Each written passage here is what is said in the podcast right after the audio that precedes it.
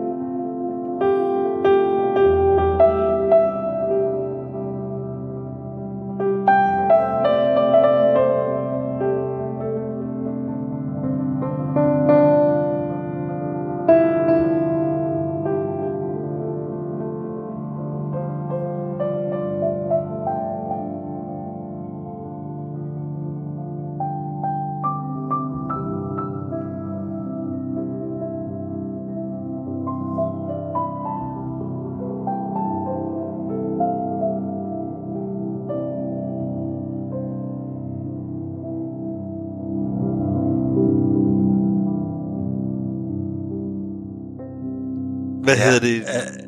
Vil du ikke lige fortælle lidt om den plade, eller den CD? Jo, altså, øh, altså det er jo meget drømmende, og, og, og man kunne kalde det langt væk. Ikke? Mhm. Øh, og at det faktisk er det efter en periode, hvor jeg havde været syg af en depression, som jeg, som jeg kom ud af på den anden side af den, så var det som om, at jeg øh, fik adgang til mit indre barn, eller min dreng, den glade dreng, drengen, der var fuld af håb, og som godt ville, ville noget her i livet. Og ham tog jeg i hånden, og det er ligesom lyden af det, Mm. der kommer ud på den her plade her. Og, øhm, og måske også markere ligesom, hvor jeg er henne sådan øh, rent musikalsk på det her tidspunkt, og i øvrigt altid leder efter ligesom at spejle øh, det universelle eller evigheden, kan man sige, i musikken, så det ikke kun er mig og musikken, men der er en dimension mere. Hvad, hvad for en dimension? Jamen, det, Altså- dimensionen er, er noget, der, der er vedvarende, det universelle, kunne man sige. Mm-hmm. lyden af det. Hvordan lyder det?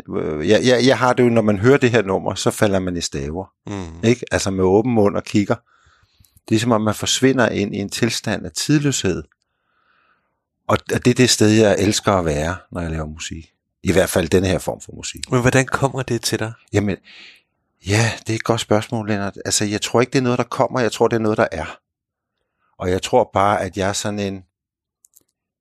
Jeg er ligesom en, der, der bare griber det, der er, og så bliver det lyst op i mig, og så hører man det, der kommer i det øjeblik, der er lys, og så slipper jeg det igen.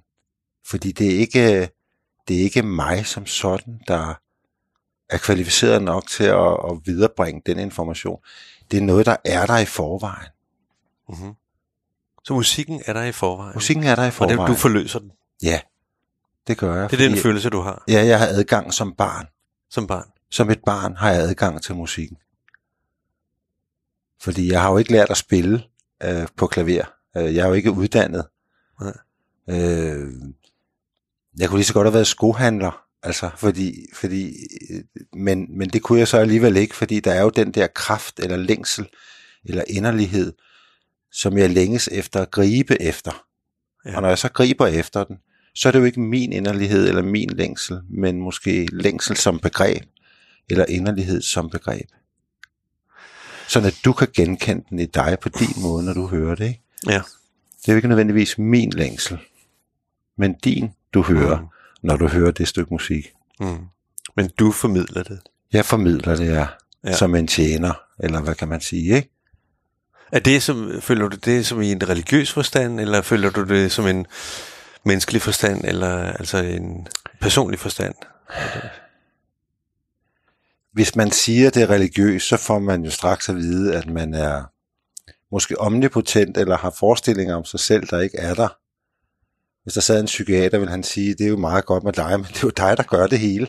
Ja. men, øh, men i og med, at jeg selv er meget åben over for det religiøse, så har jeg den oplevelse, at, at det er en viden, eller en kraft, eller en ånd, som, som jeg sådan set bare tænder en lygte på, som er der i forvejen. Så på den måde kan man godt sige, at det måske er religiøst i en eller anden forstand.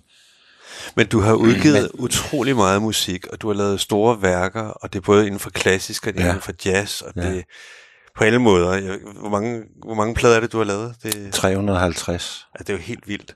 Ja. Og, og, og så tænker jeg sådan på, at den der, kald det, uden at det skal misforstås, og uden at tage noget fra det, så den lethed, du har ved at, at, at komme til det, Ja. den bygger på det, som du siger, der hedder, at det er noget, der ligesom kommer til dig. Eller noget, som Jamen, du... jamen, jeg synes ikke, du, øh, du tager noget fra det, når du siger det. Nej, du nej. lægger faktisk rigtig meget til det, øh, fordi du har selv den adgang på en eller anden måde i din måde at, at approache andre mennesker på, Lennart. Så, så det der, du siger, at du tager ikke noget fra mig, når du siger, at jeg har kommer let til det. Nej, nej. Fordi det er faktisk noget, du lægger til, når du taler om min adgang. Fordi øh, jeg oplever ikke, at det er svært, men det er fordi, at det store er jo til rådighed, hvis man vil gribe det. Mm. Men det kræver, at man tør være en klangbund for det. Ikke? Mm. At man ikke bliver bliver bange, eller har jantelov og siger, nej, det kan man heller ikke. Ligesom. Men at man faktisk åbner sig og siger, jeg tør godt være den kanal. Men det er det, der er med til at åbne op. Ja. Altså, den, det, det, er jeg, det er jo helt vildt vigtigt, fordi det er en kreativ kanal, som du både bruger inden for maleri og inden for ja. Musik. Ja. og på alle mulige måder, og er næsten konstant i. Ja, det er en streng, der hele tiden står og svinger. Ja. Det er en tone, Men- en overtone, ikke? Men ja. hvornår kommer den ind for dig? Er det noget, som der, du har haft fra barn af? Eller? Ja, det, det, det synes jeg, når jeg kigger tilbage, det er ikke altid at være bevidst om, øh, hvor kraftigt den egentlig har svunget. Men jo mere jeg kigger tilbage, er jeg klar over, at det er noget, der har svunget altid. Har det kun været inden for musik, eller også inden for andet? Og Nej, jeg kunne også godt tegne, og når jeg legede, så blev min lege mere virkelig end virkeligheden. Ja. Altså, jeg, jeg, altså, det var svært for mig at komme ud af lejen. Ja. Så jeg blev ligesom hængende i lejen. Ligesom hvis du er ked af noget, så bliver du hængende i kedattigheden, indtil nogen kommer og trøster dig. Øh, men her er man bare på en eller anden måde utrøstelig, for man bliver hængende. Ja. Ja. Også, øh, det bliver bare hængende ind i voksenlivet. Det er jo der, hvor du siger, Karsten, nu, må du, nu er det simpelthen nok med dig. Ja. Og hvorfor ringer du ikke tilbage? Og du har aftalt, og du lovede. Og det er fordi, jeg hænger i den der evighed hele tiden af toner. Uanset hvor meget jeg gerne vil komme tilbage, så kan jeg ikke. Mm. Medmindre nogen kommer og siger, at du skal huske, at du skal tilbage, og du har en aftale. Og det er så for eksempel Charlotte, der har det min kone. Øh, Altså, Altså, jeg vil lige sige, Carsten og jeg har mange diskussioner, og diskussionerne går meget på, at, øh, at jeg prøver at kalde Carsten tilbage til en virkelighed, som er der, at, du ved, med, med alt, hvad dertil hører, en fysisk virkelighed, og, og Carsten føler sig nogle gange fri af den virkelighed, øh, og føler sig i en anden virkelighed. Nu har jeg, det, det, er det forkert? gen- Nej, det er det ikke, men det er ikke fordi, jeg vil være i opposition til den virkelighed. Nej, nej. Det er simpelthen fordi, at, at det du lige hører der, hvor du falder i staver med åben mund, og ligesom har lyst til at blive de næste fire timer, når du hører det stykke fra Dreamchild, sådan har jeg det hele tiden. Ja. Og det er jo sådan en Asperger-tilstand. Altså det er jo fordi, man er i, i et barns univers. Dine egne små børnebørn, mm. de glemmer jo tid og sted. Ja. Og, og det er nøjagtigt det samme, der sker. Mm. Jeg kan ikke komme ud af lejen. Men, men jeg synes... Jeg må tager lige- en lille kaffe, ikke? Jo, tag lidt kaffe. Vil du også gerne have noget, Lennart? Nej, jeg er meget godt tilfreds med min lukkende kaffe.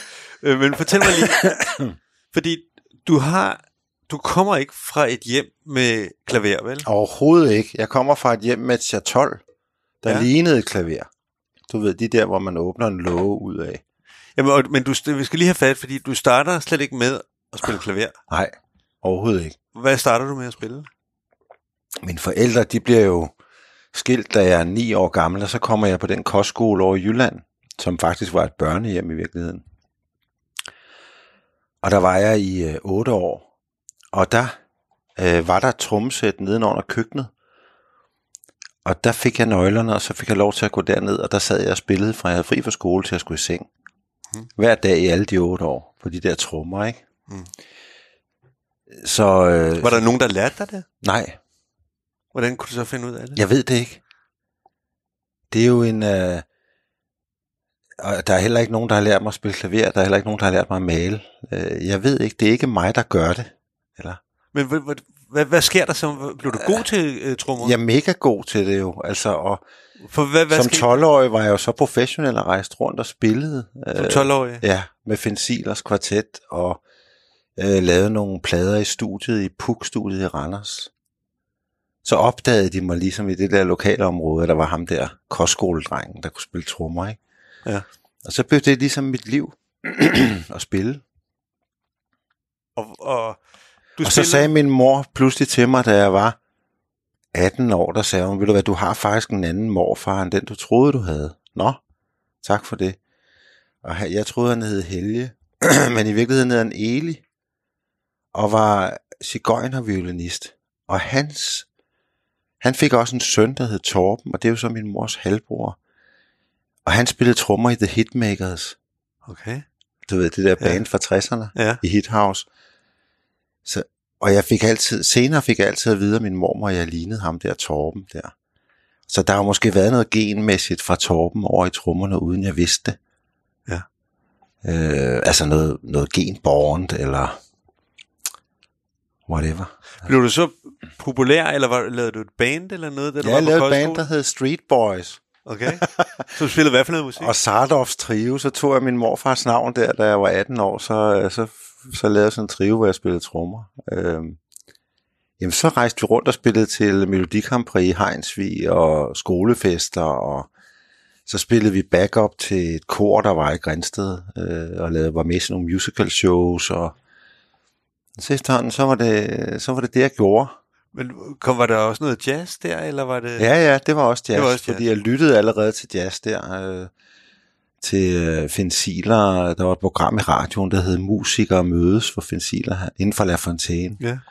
Og det sad jeg og lyttede på, og så sad jeg og spillede med på trommerne til de der programmer. Okay. Bare med sådan en ghetto blaster.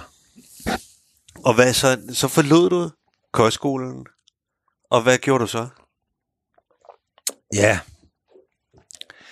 Så gik jeg ud af, da jeg var færdig med, med 10. klasse, så, øh, så tog jeg hjem til min mor, og så øh, var det så meningen, at jeg skulle starte i gymnasiet, og det gjorde jeg så.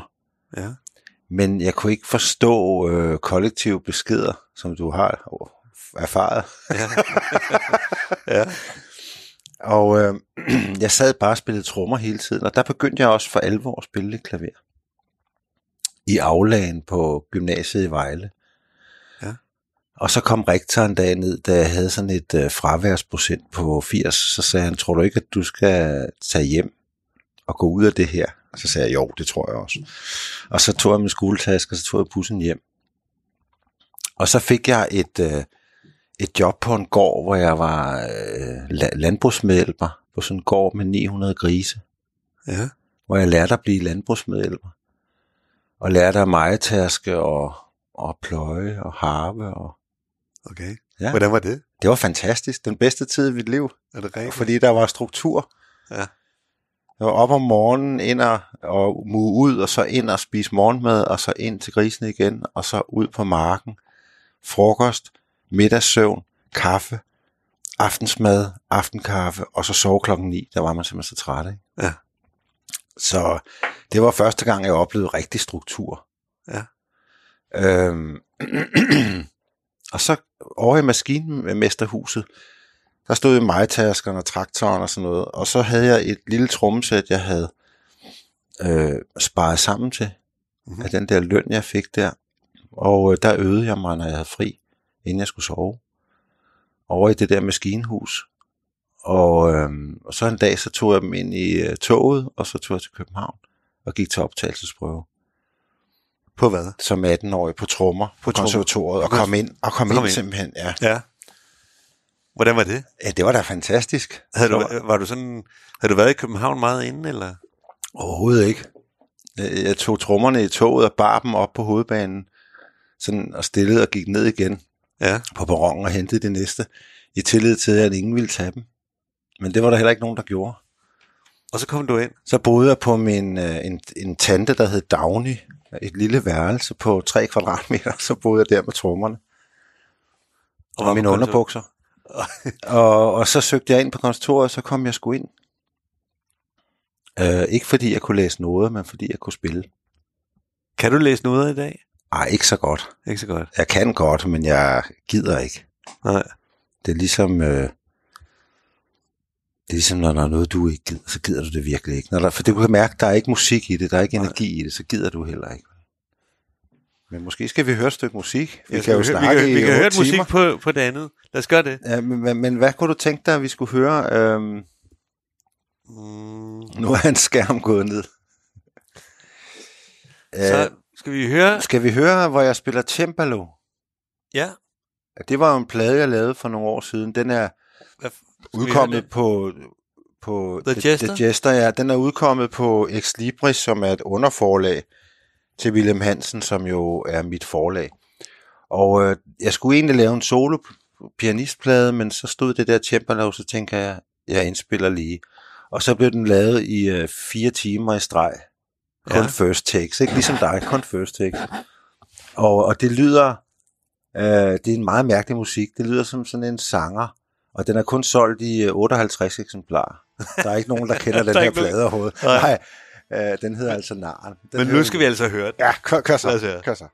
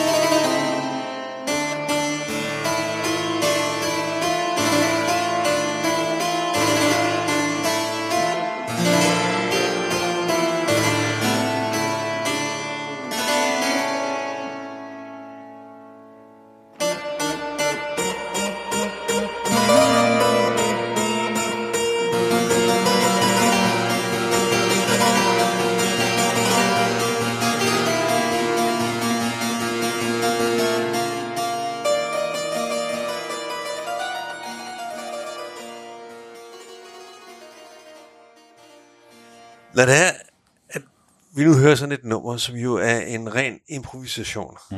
Og meget af din musik er ren improvisering. Ja, ja. Øhm, så, så tænker jeg sådan lidt på, om har du nogen plan, inden du går i gang? Altså, hvor- hvor starter det at ville noget? Starter det inden, eller har du en lille bitte smule øh, med, eller har du intet med, eller hvad gør du? Det starter, det starter virkelig med ikke at ville noget.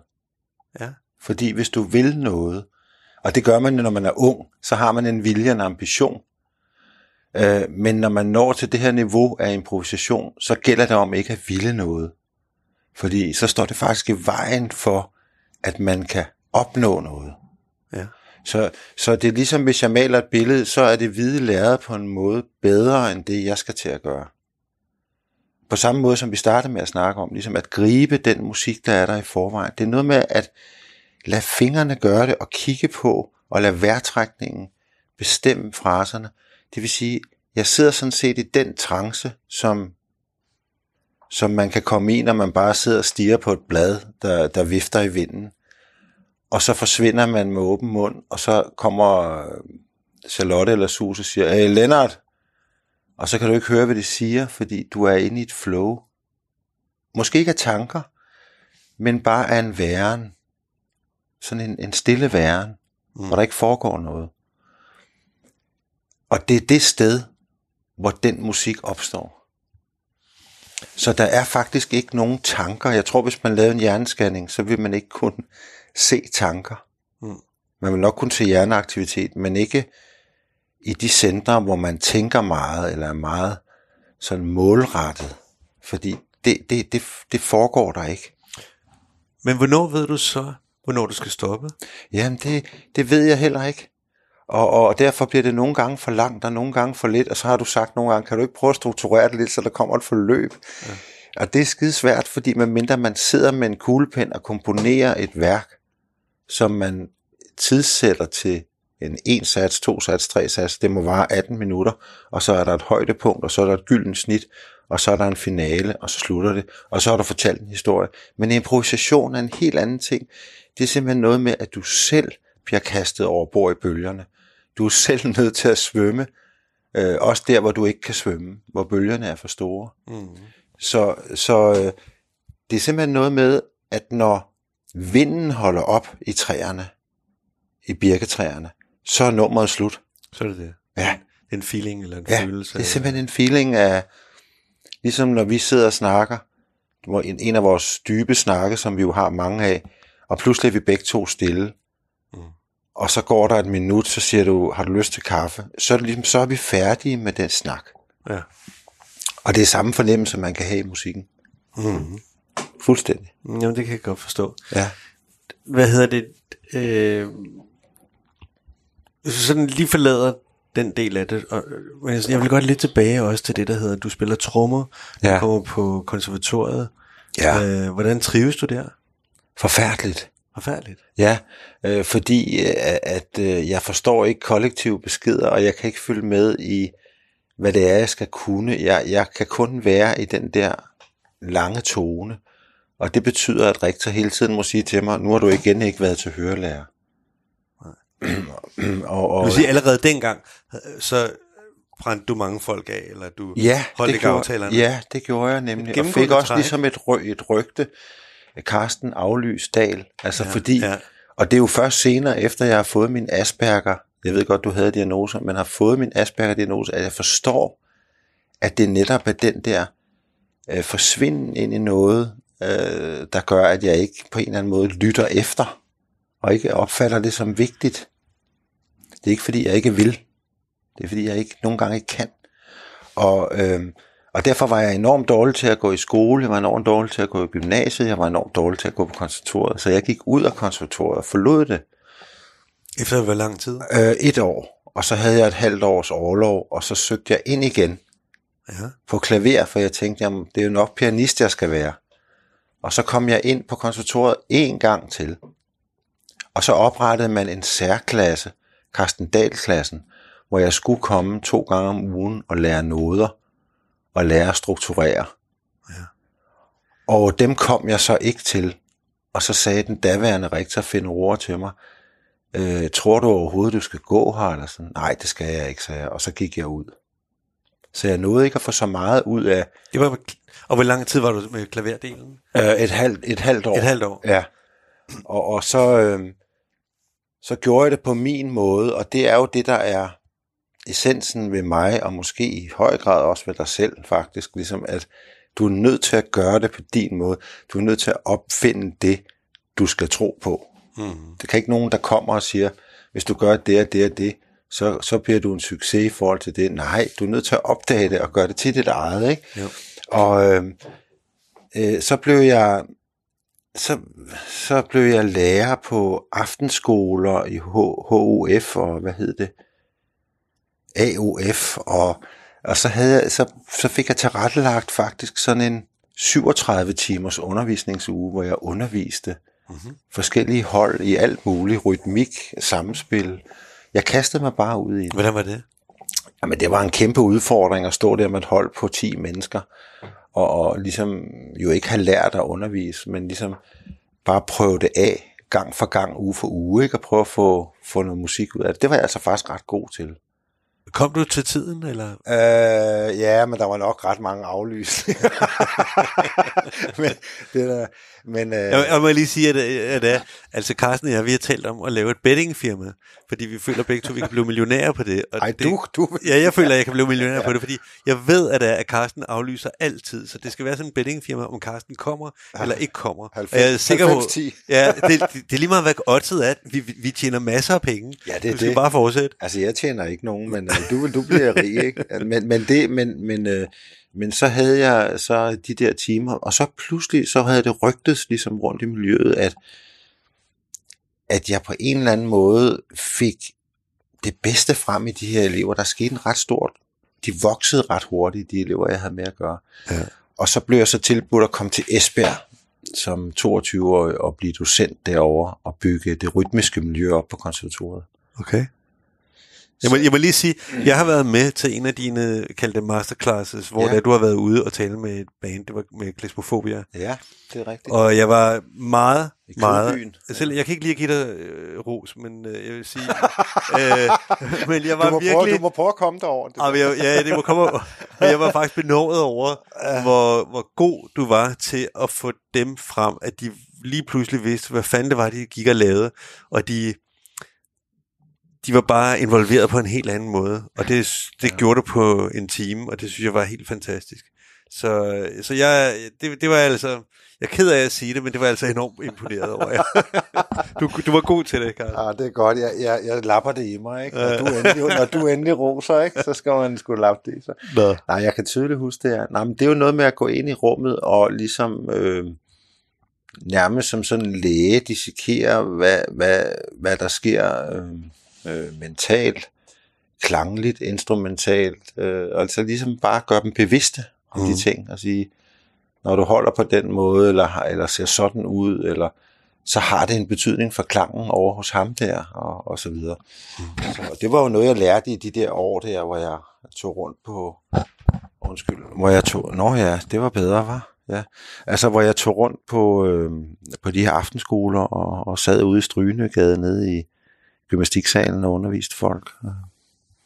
Mm. Men, men det hele er jo både sådan en, en, en nysgerrig vilje efter at ville forstå musik. Ikke? Mm.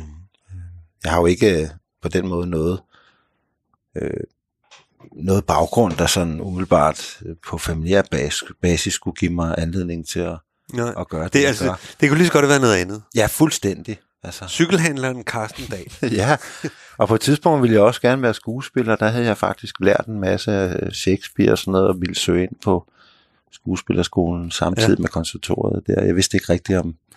Men jeg skal lige høre en ting. Hvordan, fortæl lige om din rejse ind i det der med klaver.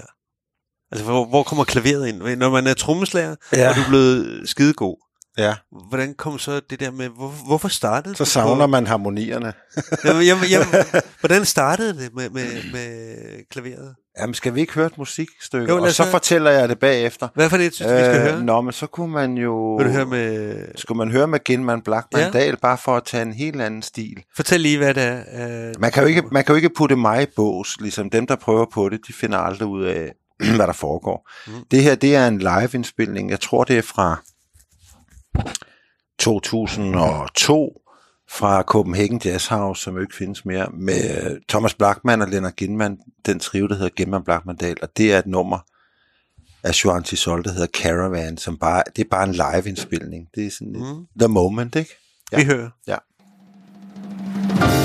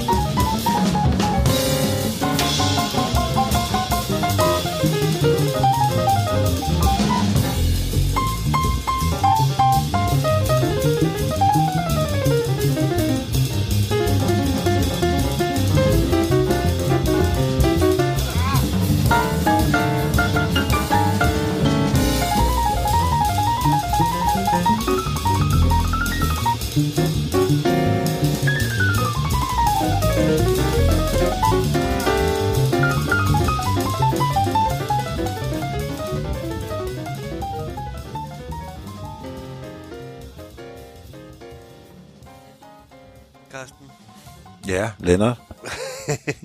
Hvordan Den- er det at spille sammen med Lennart? Med Thomas og Lennart. Ja, ja. Jamen altså, det er jo, det er jo gammelt ægteskab. Det er, det, er, det er sex mellem tre mænd, ikke? altså, vi, vi har jo spillet sammen i 30 år. Vi kender hinanden så godt. Og, og Lennart, han er jo sådan det der faste anker, når vi er sammen. Mhm. Fordi Thomas og jeg, vi er jo altså to pattebørn, der begge to skal tisse i sandkassen hele tiden. Så vi har vores kampe, men, men der er dyb kærlighed. Enormt stor kærlighed. Og det er ligesom, vi ved aldrig, hvad vi skal spille. Vi står altid ude bagved og spiser noget mad, og så går vi lidt rundt om hinanden, og Thomas kigger sig i spejlet og går sådan lidt frem og tilbage, og jeg sidder på min telefon, og så lige inden vi går ind, så siger Thomas et eller andet, vi starter sådan her, ikke? eller jeg Ja. siger, og så er det ligesom, så går vi bare ind i den klang, vi har sammen. Vi har bare en klang sammen. Thomas' bækken, Lennarts lyder kontrabas, og mit perkussive klaver. Det er bare en klang. Og, og den, den, den bærer os igennem. Ligegyldigt hvad vi gør. Øhm, det er super sjovt at spille sammen. Men det er jo lidt interessant, at du har nogle kampe med Thomas, og Lennart holder godt styr på det. På Og os. det, er- ja, ja. og det er sådan lidt, det der hedder, er det modsætninger, der skaber det der, eller er det kombinationen af både modsætningen mellem dig og Thomas, og den øh, base, der er med, med Lennart? Øh, jeg ved det ikke, det, det var bare... Øh, det er er, det, det, er, det er, jamen det er det, og øh, Thomas, Thomas og jeg har også noget sammen, som, som kommer på tværs af det, Lennart øh, ligesom registrerer. Så det, så det er sådan en, en battle imellem måske specielt Thomas og mig, men, men i virkeligheden er det jo et organisme af træ, som hele tiden understøtter og, og udvikler sider hos hinanden i øjeblik. Det er jo splitsekunder hele tiden, ja. fordi når du, når du ikke ved, hvad næste øjeblik bringer, men det kun er musikken, der bestemmer det, så må du jo bare følge med, altså så Ja. godt du kan. Og håbe på, at fingrene har teknikken til, til at følge med, ikke? Jo. Øhm, Så det er improvisering, ja, over nogle sange, Over som nogle folk sange, kender, ja. ikke? Men Ja. det kan også bare være improvisation, som vi bare starter, hvor der ikke er noget nummer. men I har ikke stået hjemme i øve, øvelokalet, og så ligesom planlagt det vi hele? kan ikke øve. Nej, nej, det kan- altså, I det kan jo, ikke øve. Nej, vi kan ikke øve. For det første møder Thomas eller jeg ikke op.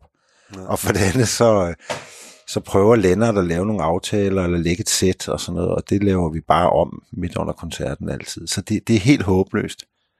Det, det, er så, det er det er super spontant. Altså, Mm. altså øh, og Men, det, men hvad- du, når du selv har været rigtig god på trommer, har du så sådan, øh, at du vurderer, hvad Thomas laver, Det eller, ham eller blander du dig i, hvad han laver? Ja, jeg driller ham bare med, og jeg, nogle gange, når vi sidder og spiller, så pludselig midt under koncerten, så laver jeg sådan noget med hånden over til ham, ligesom at det ikke svinger nok.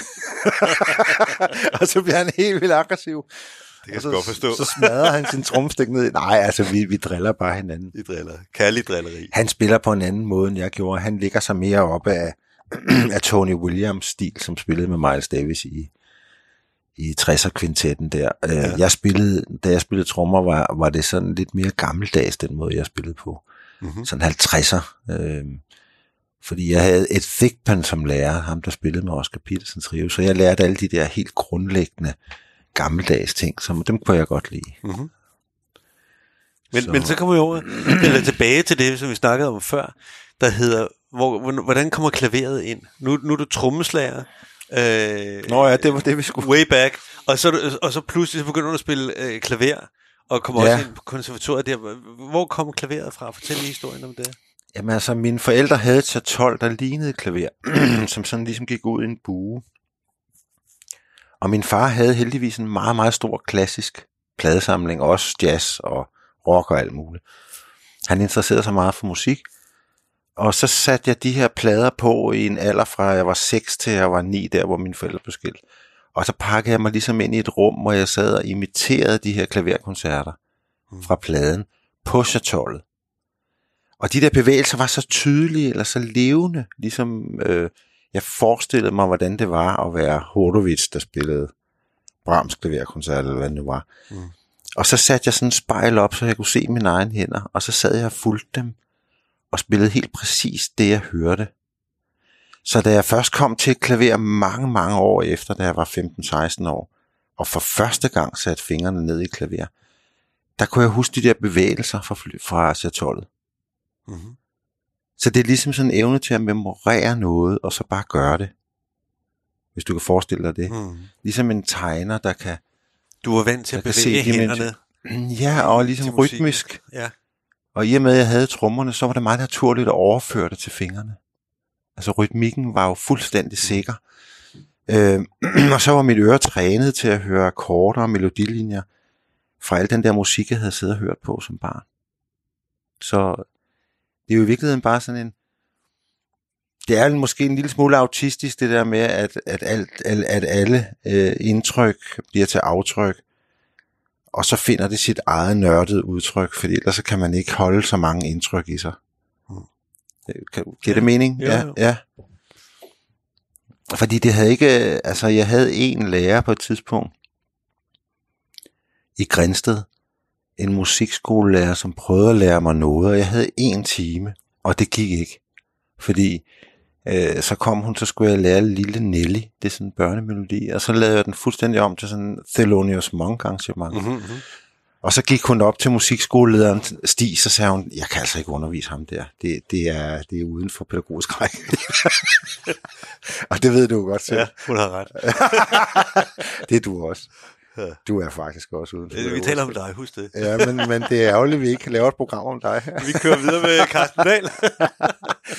Men, øh, øh, men jeg tror bare, det er, altså det der er med Asperger, det er en fantastisk evne til at kopiere det, der skal til, for at noget bliver til noget, eller at man kopierer også måder, man skal være på. Men man er det ikke rigtigt. Nej. Og på den måde er jeg sindssygt god til at kopiere, eller se, eller efterligne i, i mine tegninger og malerier, ligesom at at ligesom skabe et billede af den, det indtryk, jeg har fået. Mm.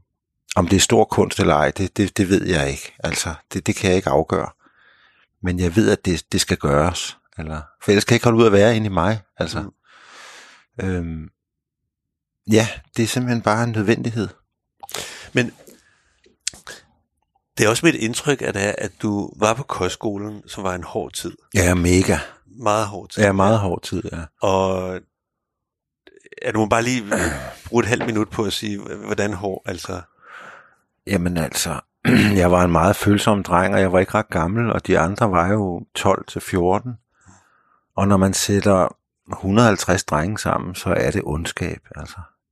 Øh, og, og jeg savnede jo min øh, far og, og, og min mor. Ligesom, jeg, jeg var jo helt placeret over i Jylland. Et sted, hvor jeg ikke... Øh, der var ikke noget havnede køleskab. Der Hvorfor var ikke, havnede du på en kostskole? Jamen, det er jo fordi, at de kunne ikke, øh, min mor kunne ikke overskue at have os. Mm. Øhm, så det havde hun ikke. Men, Men, og så... min storebror og jeg jo, og så kom min lillebror senere. Mm-hmm. Ja. Men... Men det var et helvede at være der, altså, det er klart. Men var musikken så sådan en redningsplanke? Eller Ja, var det... ikke. det var en Ja. redningsflåde. Ja, Ja. Altså, så kunne jeg jo slippe væk fra de onde drenge, der mobbede mig, latterliggjorde mig og slog mig hele tiden, og, og, og hæve. Altså, øh, så kunne jeg ligesom kravle ned i den der kælder under køkkenet. og så kunne jeg øh, blive tromslærer. Fik, fik Blive, blive et eller betød andet. det noget for din rolle på kostskolen? Ja, fordi øh, i og med, at jeg begyndte at blive brugt som professionel tidligt, så fik jeg sådan ligesom en renommé af ham, den talentfulde, Ja, ham der geniet, vi havde gående rundt her, ikke? ja. Og det gav mig en status, altså. Okay, så det blev bedre. Ja, det blev bedre, men de første 2-3-4 år var et helvede. Det var det virkelig. Ja. Altså, Så ikke flere underbukser i munden eller noget? nej, det var der masser af, og når jeg havde tisset, jeg tissede jo i sengen hver nat, og så blev mit lan hængt op i skolegården, Ja. så alle kunne se det. Altså, det var, det var, det var ydmygelser på ydmygelser, og i virkeligheden havde jeg slet ikke sindet til at, at takle alle de ydmygelser, så, så jeg, jeg led jo også af angst og depression, og, og, og pludselig fik jeg angstanfald i klassen, og måtte løbe ud af klassen, og altså, det var en frygteligt, og, og øh, ja, det var ikke værd at skrive om, Lennart. Nej. Det var det ikke. Men du sidder... Der var ikke noget køleskab, der var ikke nogen voksen, du kunne henvende dig til. Altså, der var, du, altså, Hvis du er sulten, jeg så tænker er du på- bare sulten. ja, Nå, men jeg tænker på, hvor oplever man kærlighed, når det er, at man er øh, 8 eller 9 år, til man er øh, 15-16 år, eller hvor længe du var der, ikke? Altså, hvor, hvor, er, hvor er den kærlighed henne? Var der ja, kærlighed? så, så, så fandt jeg sådan en gammel øh, sneskraber Ja. øh, hos en gammel dame. Og så gik jeg rundt og skrabede fortov, og så kom jeg ind og fik varm kakao, og så, så lærte jeg at få nye familier. Okay. Så fik jeg kærlighed. Jeg, jeg opsøgte kærligheden. Ja. Ikke? Det, det var måske det, der var min stærke side. Det, der gjorde, at jeg ikke bukkede fuldstændig under. Ja. Ligesom jeg kunne se, at du havde rare øjne, så opsøgte jeg dig. Hvordan kunne du... Du havde rare øjne. Det kunne jeg Okay. bare se. Du var et godt menneske. Og så, så ligesom, så gider jeg godt, så tør jeg godt. Altså, og sådan kunne jeg åbne døren, så var der en sød gammel dame, der tog mig ind. Ja. Og jeg hundefrøs, og havde ikke vanter på, og så fik jeg så kakao og småkager, og en femmer. og øhm, så kom jeg ind til familierne i musikskolen, og boede hos dem i weekenderne, i stedet for at tage hjem. Okay. Så jeg fik bare en masse nye hjem. Ja. Øhm, ja. Men fra... Hvad, jeg skal lige have, fordi... Du Det er hårdt at snakke om det, faktisk. Hvad siger du? Det er hårdt at snakke om. Er det det? Ja, det er det. Det er det faktisk. Fordi jeg ikke er på medicin mere, så jeg kan godt mærke, at det, det rammer mig. Men der er ligesom en periode efter det her, hvor det er, at det fungerer godt for dig, og hvor det er, at du spiller, og hvor du får ligesom et musikerliv, og du har gået på konservatoriet, og du er også blevet pianist og sådan noget, og så, Ja. og så rammer du ind i en depression. Nå, men det er først mange år. Det er Nå, mange år. Nej, nej, altså det gjorde jeg faktisk i 96, da Anne-Sophie blev født, min første datter. Der Ja. fik jeg faktisk en depression. Og det endte også med, at jeg blev skilt, og øh, det hele gik ned. Og øh, så mødte jeg så Christina og var sammen med hende i små 13 år. Og så fik jeg en depression mere. Så, så den kommer og går en gang imellem, hvis ikke man får medicin for det. Det hører med. Har du selv Ja. nogen forklaring på det? Altså sådan, hvordan det, er det, er det et personlighedstræk? Er det noget, som... Asperger. Grundet- det... jamen, jamen altså, de fleste Asperger, der opdager, at de er det, de har alle sammen haft depression og angst, fra de var små. Men, men det er jo en skygge ting af en anden ting. Depression og angst er noget, der viser sig, fordi du ikke lever efter den, du er. Mhm. Forstår du, hvad jeg siger? Ja. og, og, øh, og det er først nu, hvor jeg forstår, hvad det er for nogle ting i mig, jeg skal passe på. Og holde fast ved, at, jeg ikke kommer ud i for meget pres på den ene og den anden og den tredje måde. Fordi så mister jeg fornemmelsen af mig selv, og så bliver jeg syg igen. Så, så det er noget med at kende sin historik. Ikke? Men en, Det er helt nyt for mig jo, det her. Altså, jeg startede en Asperger-gruppe af fem mænd. Det er den første, der nogensinde er lavet i verdenshistorien. Mhm. Der findes ikke nogen gruppeterapi for Asperger før den her. okay. Det er helt nyt. Og hvordan går det? Det er fantastisk, at vi sidder fem mænd og forstår hinanden, og psykiateren forstår ingenting. og vi sidder og griner ja. og snakker om emner, som optager os. Og hun forstår ikke helt på samme måde. Hun er jo bare sådan en katalysator, eller ikke bare, hun er en supervisor, ikke? Ja. Det er ret vildt. Det, jeg synes, vi skal øh, høre nu, det er Golfer-variationerne, som du har udgivet sammen med mig, eller Ja, med dig. både på LP og Ja. på CD, Ja. øh, og som er for, øh, hvor du spiller præpareret klaver. Ja, det er sådan nogle lille trum øh, sidinger, der sidder under lille trum, sådan nogle stål Ja. wire, som jeg har lagt ud på strengene, og så det, som giver sådan en lyd af metallisk øh, punk. Men lad os tale om den bagefter. Lad os prøve at høre. Ja. Skal vi høre øh, nummer 17 eller nummer 2? Uh, vi hører bare nummer to, ikke? Jo.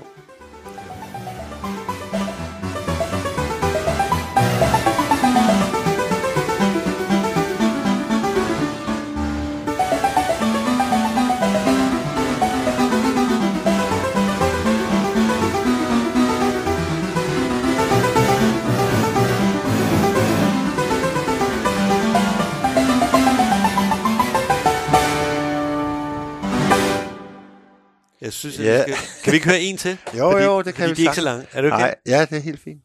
Det er nummer 17.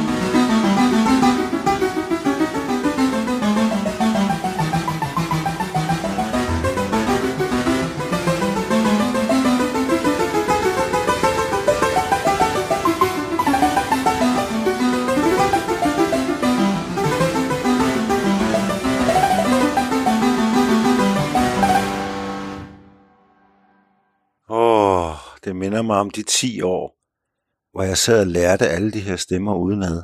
Det, det, øh, det var et fuldstændig vanvittigt selvmordsprojekt. Ja.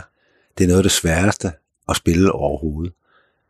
Og, øhm, og det er typisk mig ligesom, at alle sagde, nej, det kommer du aldrig til at udgive, altså det kommer du aldrig til at kunne, det er alt for krævende og struktureret og, og lære alt det. Og så bliver jeg jo som sådan en, en fandenivoldsk bundprop-soldat, der ligesom kommer op til overfladen igen. Jeg vil Mm. kunne det. Øhm, men det er godt nok helt vildt, det der.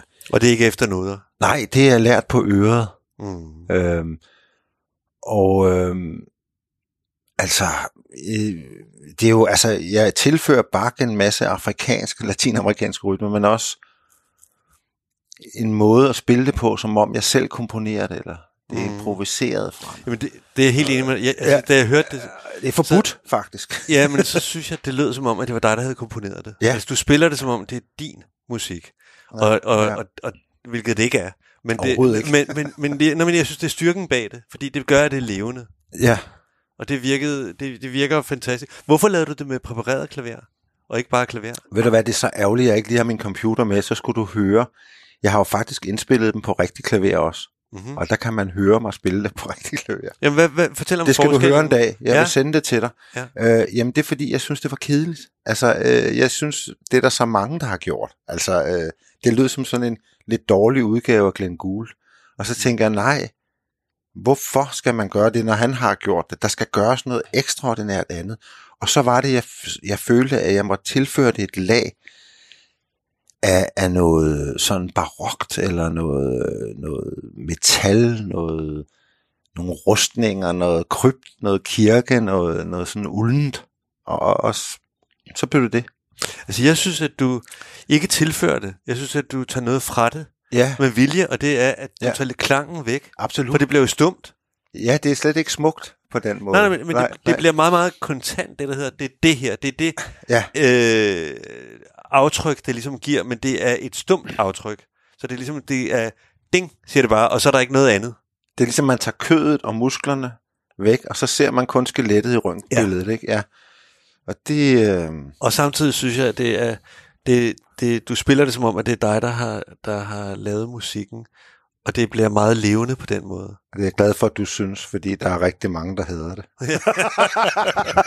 jeg er glad for, hvad jeg ikke har fået af breve og mails af mennesker fra hele verden, der synes, at jeg har smadret bakker og ødelagt, og jeg burde skamme mig, og det der, det har jeg garanteret siddet og lavet på en eller anden MIDI-fil, og jeg burde fandme, og hvad du drømmer om. at Er jeg det rigtigt? Jamen sådan er det, hvis du sætter dig selv foran, Ja. og siger, jeg tror på det her, jeg vil det her, det ved du af alle ja. selv, Lennart. Jamen altså, så kommer folk efter dig. Altså, så, ja. så er der en hel Hvordan masse- reagerer du på det? Jeg svarer slet ikke. Det gider jeg slet ikke. Altså, jeg vil have det, hvis det var mig, så ville jeg være stolt. Jamen præcis. Det er også det, stolt, jeg... fordi det betyder bare, at det er, at det er noget, der er særpræget. Jamen, det er det, og det er det, der, ikke bare særpræget, men det er noget, som der, er, der, der rammer folk på en eller anden måde. Så Ja. kan man diskutere, om man synes, den klang er den rigtige, eller øh, man vil synes, det er behageligt at høre på den måde. Ja. Men det er lavet med et personligt aftryk, så det batter. Det og det er nemlig det, og jeg er også stolt af det. Og, og jeg kan sige til dig, folk skriver til mig, øh, de har skiftet højtalere, fordi de troede, der var noget galt.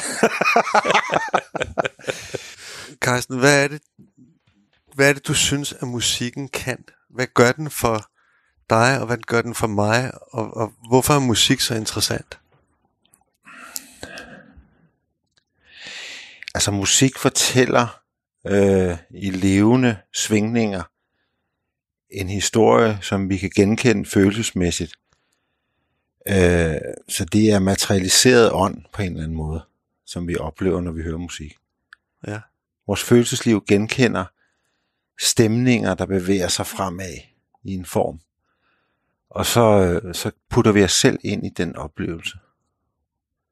Og det gælder både den udøvende musiker og den, der hører det. Absolut. Ja.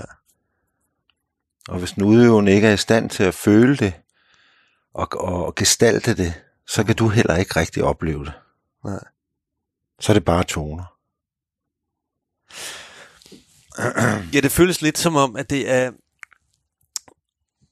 Det foregår på et niveau. Altså, det foregår på, på et udtryk. Ja. Men du kan overføre det udtryk på alt muligt andet. På andre områder. Absolut. Altså, jeg tænker også på, ofte når det er, at man har nogle indre konflikter, så projekterer man dem ud på ydre konflikter i virkeligheden, for man kan ikke, man kan ikke bearbejde de indre konflikter. Ikke? Nej, og det samme omvendt, der hedder, hvis man har ydre konflikter, og man ikke kan håndtere dem, så må man overføre det til indre konflikter, øh, for et forsøg på at, at klare det. Men, Det er meget rigtigt, ja. men når man hører mu- musik, så er det ligesom, det kommer, det kommer til at være, at det også gælder min måde at opfatte på, min måde at leve på, min måde, Ja, ja, hvad der ja. er værdifuldt for mig. Måden, du modtager verden på. Ja. Ja. Og derfor kommer det helt ind i det der, der hedder, hvad fanden er det, du vil med den der tilværelse, ikke? Ja, altså, det gør det faktisk, altså. Det er, det, det er et sprog til det. Det er et sprog, der, øh, det er et sprog, der taler til dig åndeligt, ikke? Og Mm. hvis du er i stand til at åbne op, så, så kan du hente meget viden om dig selv og om verden inde i det sprog. Mm. Du også. Det, Du, du, du er sprunget fuldstændig i det, fordi pludselig du har, du har skide stor succes med dit trommeslag på kostskolen. Trommeslag. Ja, og Ja. så har du bagefter succes med din klaver på alle mulige måder, og dine værker, og du, der bliver spillet af symfoniorkestre og Mm. kor og alt muligt andet, som jeg selv har været til. Øh, og så pludselig, så begynder du fandme din tosse at male. ja, Og du har ikke en skid styr på at male sådan rigtigt. nej, overhovedet ikke. Nej. Og De så begynder du på tre det. år ugen. Ja, og jeg tænker, hvad sker der? Hvordan var folks reaktion på det? Ja, men det var jo blive ved din list. Altså, hold op med det der. Øh, du kan jo ikke male. Øh, men det skal man ikke sige til mig. Det blev bare til en udfordring. Ja, så begynder jeg at studere mesterne og tegne og øve mig og, og faglære og alt muligt. Og så efterhånden så udbygger jeg et øh, udtryk eller et sprog. Og det er i virkeligheden mange sprog, ikke? Mm. Så, som langsomt samler sig til, et, til en streg, Mm. men meget langsomt. Kan du mærke en parallel mellem hele musikken og... Totalt det samme. Det er det samme. Fuldstændig. Fuldstændig det samme. Det er det faktisk. Ja. Også fordi jeg angriber det sådan renaissanceagtigt, ligesom at jeg vil kunne mange stilarter. Jeg vil mestre mange niveauer. Jeg vil undersøge alle mulige dele af musikken. Og det samme gør jeg i maleriet. Ikke? Og du føler også, at det er noget, der er der i forvejen? Ja, fuldstændig. Fuldstændig. Det hvide felt her, det er stillheden. Mm. så er det bare at hente musikken ned og, og, og placere den derinde i klaveret. Eller stregen inde på lærredet. Altså, nu har jeg fulgt dig igennem det her med maleriet. Ja, Og øh, man skal være ærlig. Og det er, at i starten, der synes jeg, at det var, at du famlede virkelig i det. helt vildt. Og, Tak fordi du ikke sagde det. Nå, men, ja, jamen, det sagde jeg ikke, fordi jeg så, at du midt i en proces, fordi. Ja. at en af de ting, jeg også så, det var, hvor hurtigt at du udviklede dig. Ja, Og du har udviklet dig som ingen andre, altså øh, som en raketfart. ja det er rigtigt. Men, men det var fra et lavt niveau Absolut. til et rigtig, rigtig, rigtig godt niveau. Men det, det er ligesom, det er ret utroligt, at, det er, at du har kunnet lære dig selv mere eller mindre det her. Ja. Og det er også sin sag, at, at, at komme fra at være en flatteret pianist Mm. til at ydmyge sig selv til noget, som man overhovedet ikke kan, Mm. og så sagde, men jeg vil. Ja, det er nemlig en ydmygelse. Ja. Og, men samtidig er det også en kamp. Og det er i kampen, at du virkelig udvikler dig. Men Hvad gør, hvad gør det? Altså, er der noget, der hedder stolthed, eller er der, hvad, hvad er det, der øh, er drivkraften?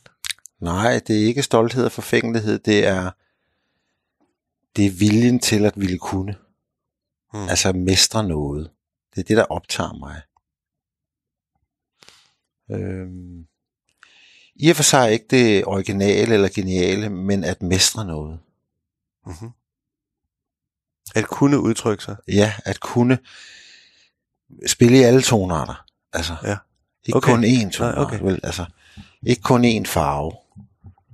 Ikke bare sidde og male øh, birketræer i, i 10 år, vel? Men altså ligesom og så når paletten er foldet fuldstændig ud, og jeg sidder helt forpustet tilbage, så kan det godt være, at jeg holder en pause på to år. Og når jeg så kommer tilbage, så er der en streg. Mm. Det er simpelthen bare noget med at vide noget om proces og form. Ikke? Ja. Og så lade en selv være instrumentet i det. Mm. Men det kræver, at du kan stille dig selv til rådighed. Og de fleste kan måske godt det, men magter ikke kampen. Så opgiver de. Eller, Men du har også taget dig friheden til det. ja, ja Der er det kan man mennesker, der sige. ikke har mulighed for det. Du har... Jeg kan ikke lade være. Jeg tror, hvad, skulle jeg ellers? Nå, men, Altså, vi, der er bare mange andre, der er bundet af en virkelighed, der gør, at de ikke kan gøre det. Og Ja. du har sagt, øh, jeg er ligeglad med vir- virkeligheden. Jeg vil, jeg vil bare gøre det her, fordi Ej, det er det, jeg vil. Jamen, det er rigtigt. Altså, det er jo, ja. Øhm, Du er totalt ansvarsløs. idiot. Nej, men det er jo også noget, det er jo også noget med at have nogle gode venner, der hjælper en til at kunne stå på benene i den proces, ikke? Så behøver vi ikke at sige mere om den sag. Så luk røven derovre, ikke? Kom videre. Nej, men, øh, men det er også en kamp, ikke? Altså, det er det virkelig, Lennart. Altså, at, at blive ved med at udfordre sig selv sådan. Det er det. Man kunne godt leve et mere roligt, stabilt liv, som ikke var så svingende, som, som jeg Mm. på en eller anden måde hele tiden kaster mig ud i. Og det er også fordi mit sind er sådan. Altså, Mm. ikke? Øhm, Men jeg synes, der er også en ting, som er gennemgående. Det er jo, at du søger hele tiden en eller anden form for usikkerhed. ja, Og Det det, er er sådan i usikkerheden, at du har kimen til det kreative. ja, det er fuldstændig rigtigt. Men, men det, er jo, det er jo nærmest en masochistisk tilgang til tingene, ikke? Jo, Fordi samtidig med, at du søger den der usikkerhed, så er det også den, der gør, at du, falder, at du, at du mister dig selv nogle gange. Øh, Ja. men, men det er også der, det kreative kommer fra. ja, det er det. Man kan sige masochistisk, men måske også fordi jeg ikke har følt, at jeg havde ret til et liv, da jeg var barn.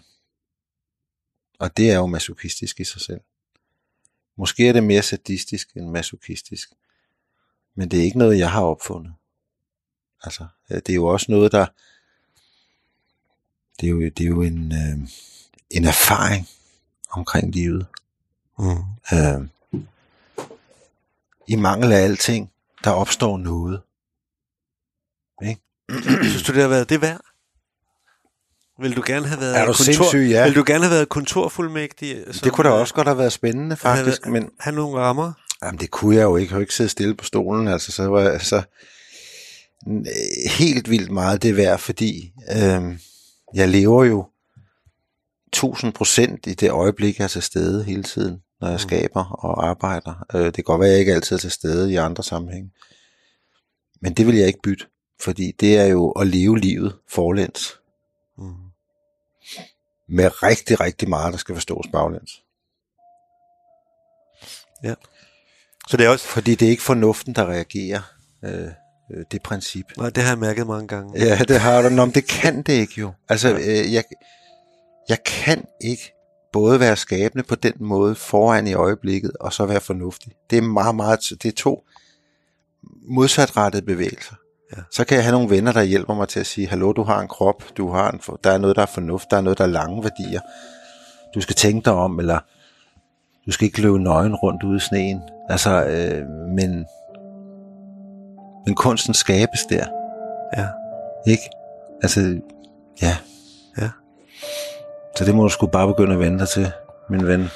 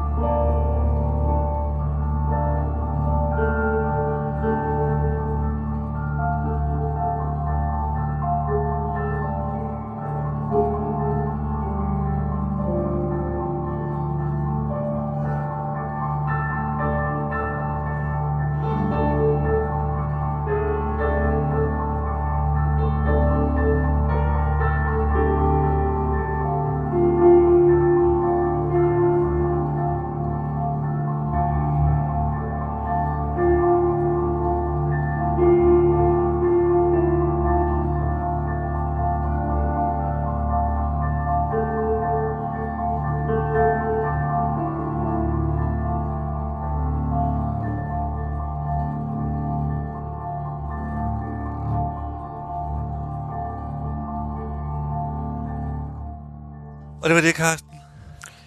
Ja, kan man så se at komme væk herfra? Kan man slippe væk nu for dig? Nu kan man godt gå. Jeg synes, nu synes jeg, det er nok, ikke? Tak for nu. Ja, farvel. Hej med jer.